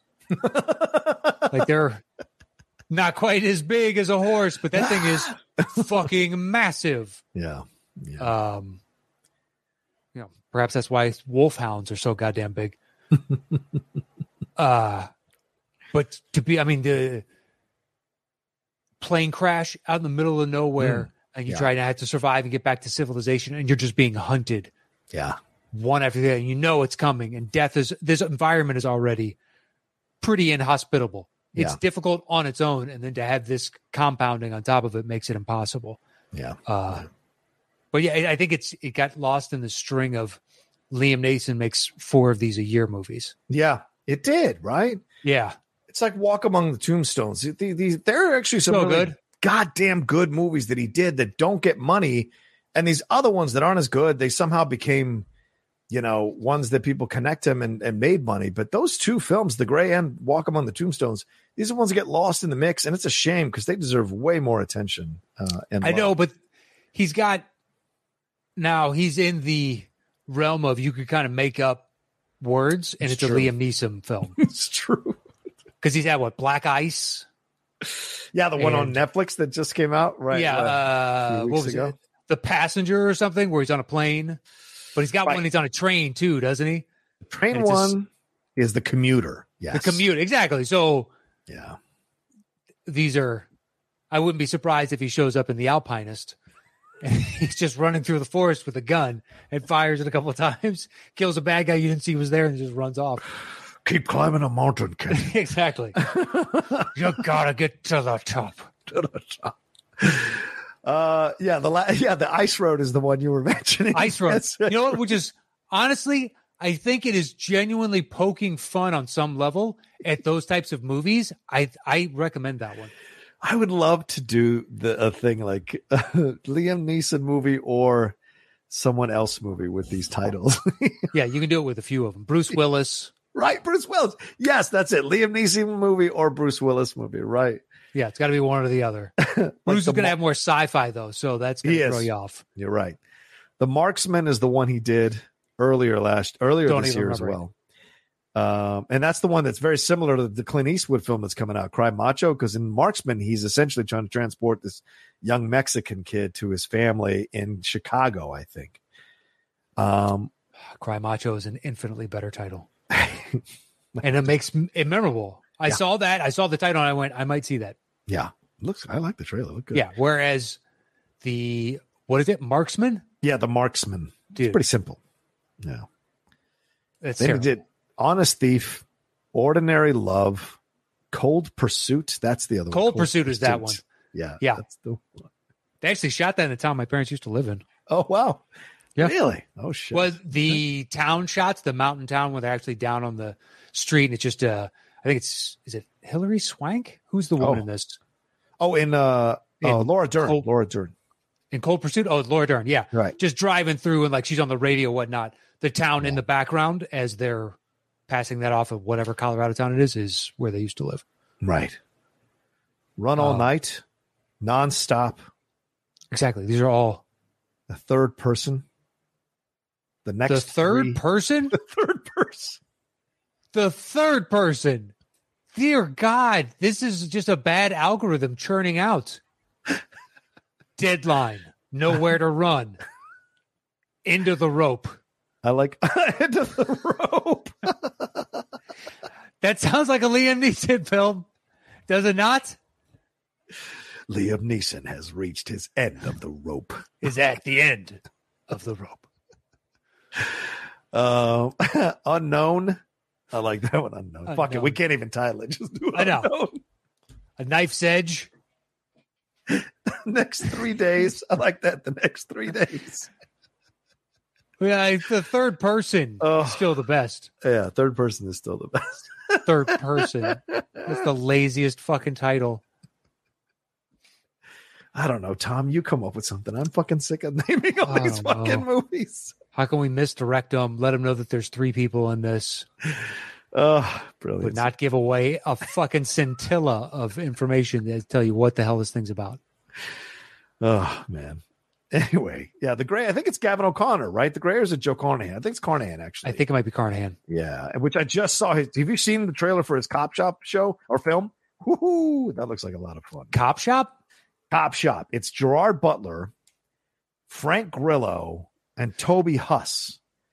And essentially, Frank Grillo is this kind of uh, criminal and and con man. And so Toby Huss and Gerard Butler have been hired separately to get this guy and bring him back to their respective bosses. So the whole film is them like trying to get into the jail cell to get at um, Frank Grillo. And Frank Grillo is wearing this like long hair wig. It looks intensely awesome and funny at the same time. Wow, because that sounds terrible. I'm telling you, watch the trailer. See what you think. well, in my head, it's one of two things. It's either going to be excellent Yes. or part of the Gerard Butler pile of dog shit that I don't like. How dare you? How fucking dare you? I won't have it. Look, I did watch the All Has Fallen series because Yeah. I saw the first series. one and you're like, oh, this one's even better. So I watched that one. I think whatever your sensibility was was roughly mine. It's like, Yeah. yeah, yeah, yeah, yeah. Um, Yeah. you know, it's good for what it is. Yes, And it knows precisely it what it is. Yeah, exactly. But it's not a good movie, but it's still better than Geostorm and that's what I associate with Butlers. Those those level of movies at this point. I didn't mind Geostorm. I didn't mind Geostorm. Oh, it's so bad. so bad.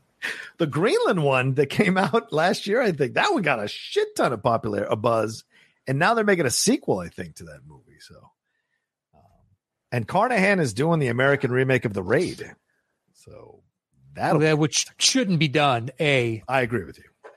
and uh B, just because something made a lot of money doesn't inherently make it good. That is hundred percent true as well. It is. I'm just Does saying. it mean that a lot of people believe that my opinion is wrong? Sure. But I think objectively, if you were looking at it from an artistic endeavor, oh, that was about a cash grab. yeah, it always is with Butler. Yeah, It seems as though because he could be doing excellent work. Anyway, good too. Anyway, so the Gray, if you haven't seen it, great stuff. Liam Neeson, Frank Grillo, um, way more depth than you anticipate. So yeah. Um. All right. So what's your two? uh, my two is The Impossible. Oh, nice choice, man. All right, go ahead. Yeah, Naomi Watts. The, McGregor, yeah, Naomi Watts, Ethan, I mean, Ewan McGregor. Hmm. uh, play Tom Holland, a young Tom Holland. a husband and wife. Oh, shit. Is that young? Because there's two sons. Yeah, he's one of the sons. Yeah, No clue on that. Wow. yeah. Um. I'm, anyway, so what I love about it is find me a tsunami story that's made been made into a movie this large. Uh, a doesn't exist outside of the impossible, Right. and B I appreciate that it focuses on what happened to the white people in Southeast Asia when something that happened to devastated entire populations of maybe we should focus on those stories as opposed to the vacationers. but I think the movie is still excellent because it's a human experience. yes, But I did true. think at the time in the movie, it's like it seems a little dubious that we're doing it from the perspective of those it's not going to be even more devastating to. it's not destroying their entire community, potentially wiping out huge swaths of their family, friends, Yeah. business, like actual generational impact. That being said, Yeah. The ordeal in and of itself is nothing short of harrowing. Yeah. It is an incredible story. It's based on a true story. Um, and it, I mean, it is unfathomable once you see the amount of potential energy converted into kinetic in the form of fucking water and how much Mm. destruction that can do. And the aftermath, just all the standing water, uh, really brings it to life. Yeah. And then since then, we've had, you know, the clips of a couple different tsunamis Yeah. over the Oof. years where now that everybody has a cell phone and a camera before you Oof. you'd have like security footage and stuff like that Yeah. or if somebody happened to have a camera set up Yeah. um That's crazy. uh so it's like right around the cusp of all that we had some footage of that event and then here's a full-on movie about it and it is it is riveting i've seen it a couple times now Yeah. It's an intense film. You're absolutely right about that. And uh, they all bring so much, I don't know, so much work to what they're doing with their characters because you can see all the emotions and the range of emotions they're going through. And you're right to bring up that it rightfully gets dinged for showing, you know, the white family when all these other people losing their actual homes yeah and actual livelihoods. Um, uh, but yeah, but it's still a goddamn good film, and uh, it's overwhelming um, when you look at that kind of thing and, and what it goes what it goes through. And I remember watching a Netflix series last year that was about exploring um, like otherworldly shit, and they had this whole they investigated this whole town in Japan where the ghosts from the people killed in the tsunami show up and do things.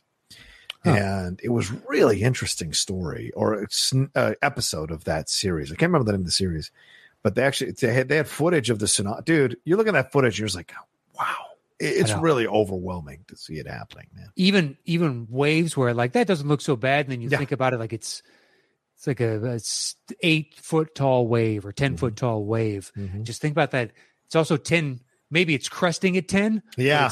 seven or eight feet of actual water wall of Mhm. water coming for how long Yeah. and if Yeah. it pushed the swell up that large that's coming for quite a while Mm-hmm. uh yeah it's cr- i mean it's cr- crazy to think about Yeah. thankfully I was we, I was watching. Uh, did you see that uh, the HBO Max one on the hundred foot wave? The the one they released a, a couple of weeks ago or three weeks ago. is it the surfing one Yeah, the surfing one. And I, I, i didn't watch that but i've yeah i've seen other stuff Yeah, Yeah. And you look at the size of that, Matt. And you go, what the fuck? Like that, the power of something like that. Doesn't make sense I can't, I can't even. I can't even in my mind like No. create what that would feel like well if because it was to fall on. You know. see, yeah, seeing the footage doesn't even do it justice. Mm-mm. It never does. Uh, it never translates in a photo, no matter how big. And you see the the surfer and whatever, and they're just so tiny, like the jet ski that takes them out there, Yeah. yeah. revs them to speed, and then they let go, and the jet ski that comes down, that jet ski's just like, holy shit, let's go. It looks like uh, you ever seen? I think it's a Nat Geo clip of an avalanche, and there's a, a rabbit on the snow. No. trying to stay out in front of the avalanche and kind of ends up on top of it, but because they're so light, it's Yeah. already on top. And it's done this before, like it keeps, keeps jumping in the air whenever it hits any kind of terra firma, Wow. and it survived getting off this avalanche. But that's what the jet ski reminds me of. It's just like, oh shit, oh shit. It's crazy, man. Yeah. Oof. No thanks, dude. Now I have been in areas where they have to to dynamite for avalanches. Oh, really? Okay. Uh-huh. Just what just to ensure if we take the snow down now instead of letting it build up, Right. then it'll become a serious problem. But if we throw up an explosive charge out, and I don't think it's dynamite actually, it's just whatever, some sort of probably piece of C4 or Semtex or something with a detonator on it. You can just throw it straight in as opposed to needing to light a flame and all that shit. Right. Right. Yeah. Um, Oof. but yeah, if you're in mountains enough, you're that's not that uncommon. But 100 foot swells, like that's I can't even like a perfect storm. What they went up against, Yeah. Exactly. those weren't even 100 foot waves. Yeah. I don't believe. I don't think so either. Yeah. That's kind of crazy. And still, the boat looked like a fucking toy, you know? Oh yeah, Um, all right. So that's your two. My two is Deliverance. Okay. See, I don't. That was one I couldn't convince myself. That was one of the ones I read. Oh. Well, because they're also fighting those other two, do like the two guys that do what they do, Yes. plus the friend that gets away that Jon Voight is kind of tete-a-teting with. Yes.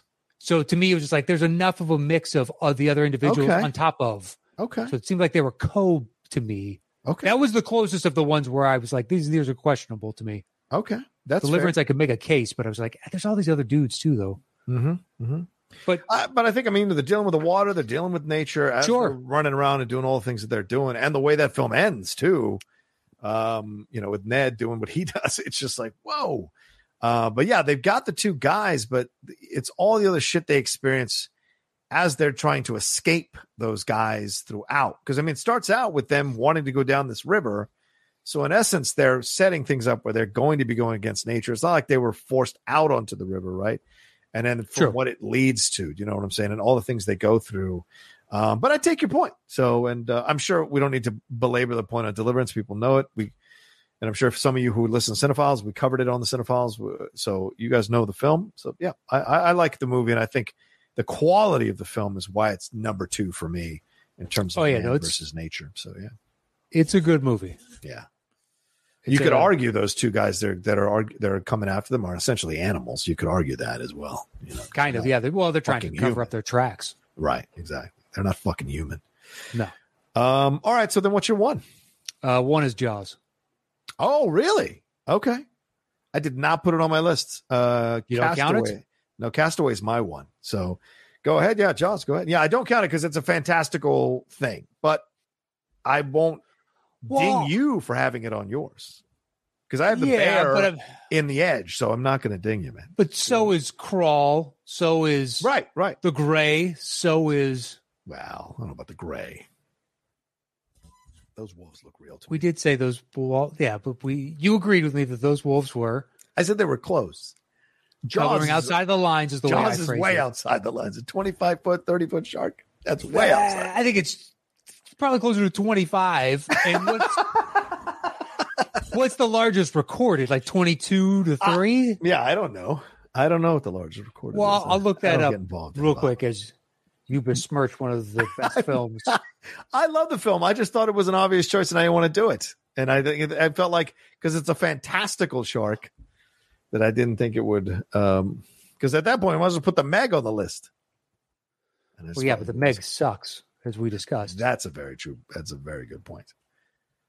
Largest ever recorded shark. Is that what you're looking up right now? No, I was looking up the uh, okay. So Jaws is twenty five. Yeah. The average great white size is seventeen and change. It's So eight it is. feet. It is. It's bigger. Yeah. I didn't realize it was that. I thought it was like three, four feet. You know what I mean? Which is still Yeah. sizable, but Yeah. not fifty percent of the original on top of itself. but still, it's a good choice. And I saw it on a number of lists when I Googled. So it's the first movie I thought of, and I was like, "Well, man versus nature. That's the embodiment of the ocean to me. right on. Okay. All right. Well, it's just a foreign environment full of death, and it's nothing against them. It's just that's what they're doing. They're trying to eat to survive, Totally. Totally. uh, just like the rest of us. it's The humans got Anyway, dollars. so Castaway's your number one. Castaway's my number one, yeah, because of the, the- I mean, the entire film is him, man versus nature. The whole time, you talk about Jaws, that was the first thing you thought. Castaway's the first thing I thought. I was like, yeah, absolutely.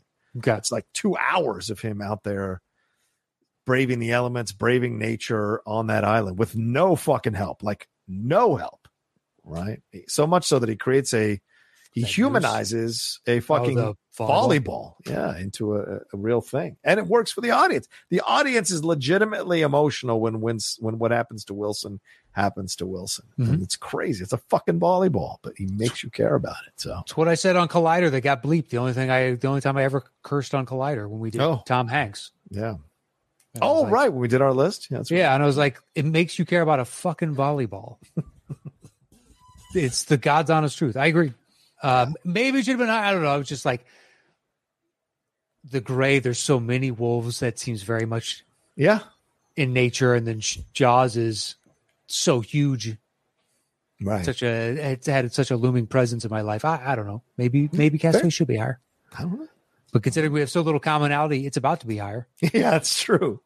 Um, all right. Well, there's our separate lists: man versus nature movies. I mean, we don't need to go into Castaway and Jaws. You guys know those movies. Yeah. Um, so uh, we're gonna put this list together and give you our uh, the show's overall top ten man versus nature list, and then read Angela Dashner's list as well. I'm gonna grab the bongos as we do that. grab them bongos. So Castaway is one four. Okay. So I would say Castaway, then probably the grey. Oh yeah, yeah, because that's my three and that's your three as well. Yeah. Okay. Then uh Do we have anything else in common? nothing. Wow. So I got my number one, Okay. And I got my number two. So do I. Your Two. Deliverance versus. I have the impossible. I mean, I feel like Deliverance is better. Got to come after. I agree. So am I flipping a coin? I think you're flipping a coin. I'm Okay, not I've got a- that. I've got a quarter on the handy call it in the air. Okay. Ready? Three, I'm two, one, in the air. Uh, Reds. Did you say you were going to grab a coin? Because you can go ahead and grab a coin if you want to. no, I said heads is what I said as well. Oh. I thought you were saying as I was about to flip, I'm going to grab a coin too. Um, Did I? Who won? the impossible one. Oh, son of a bitch! You found that wooden wood plank that helps you out. I do. I've marked it in uh, painter's tape, that bright blue stuff, framing it on the other planks to make sure that I know I'm aiming Ah. for that one. I have a nickel. Does a nickel count or does that Go for it. I- It's a coin. All right, let's. You can going. flip the next one. All right. All So uh you got uh your three on. We both- You have your What's that? The grey was three for both of us, so we both have our threes on there. Yeah, yeah. So my Uh, four is Aguirre, the Wrath of God, or Aguirre, Wrath of God. Okay. All right, there it is. Okay. Uh, I have my five, So do I. Jeremiah Johnson versus. 127 hours. All right. You calling it? Yep. Tell me when. All right. Go ahead and go. Tails. Hit the ceiling. Sorry. Yeah, yeah. Let me flip it again. All right. Call it as I flip it. I'm calling tails again. Okay. Son of a bitch. Son of a bitch. You know, when you're right, you're right. That's the problem. my own house betrays me. You found the the wood plank there. Good for you. I'd aim for that one next time. on the carpet area that favors you. Um, all right. Where are we at now? Uh, I have my six. I have my six. Never cry wolf. Your your turn to flip. Um, so it's the wood plank two over from my right foot. Call in the air. Ready? Sure. Three, two, one. Call it. Tails.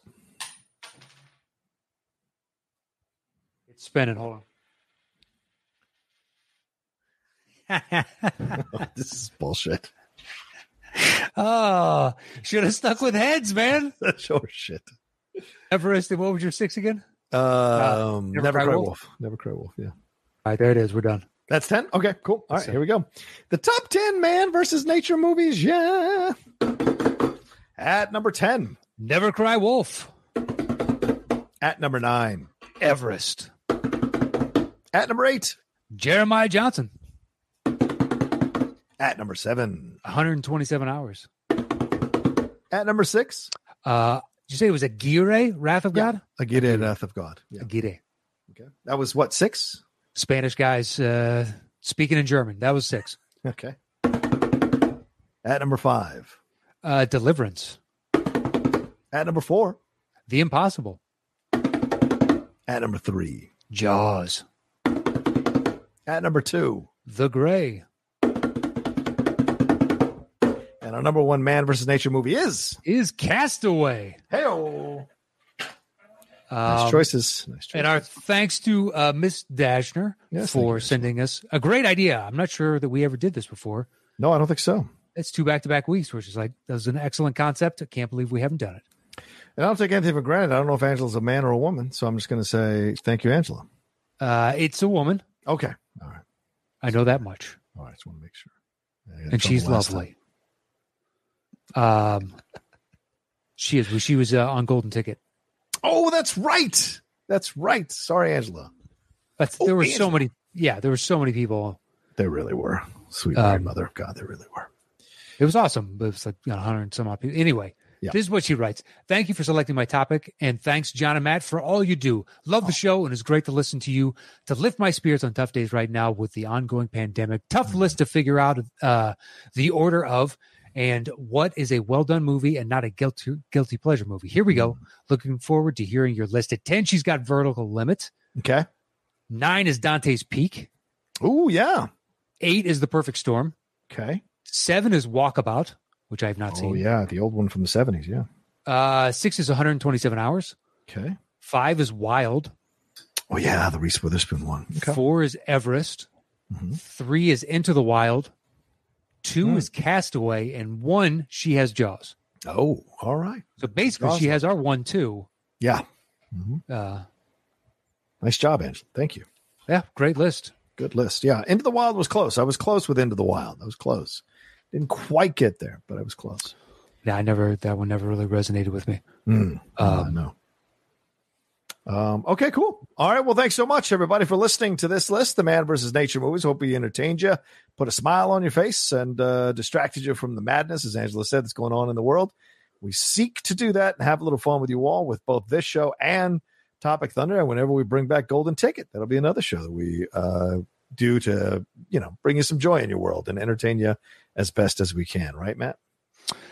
Damn straight. So please follow us on all our social media so we can interact with you over there. On Twitter, it is at Top 10 Show. And on Instagram and YouTube, it is forward slash the Top 10 Podcast with the number 10. So please, we'd love to hear from you. Hit us up uh, over those. And if you'd like to become a patron and submit a topic at our Boss Hog level, head over to patreon.com forward slash the top 10 with the number 10 and uh, join us over there. We'd love to have you. You can follow me anywhere at Matt Knost and check out Settle the Score. And that is it for me this week. Okay, you can follow me at the Rocha says on Twitter and on Instagram.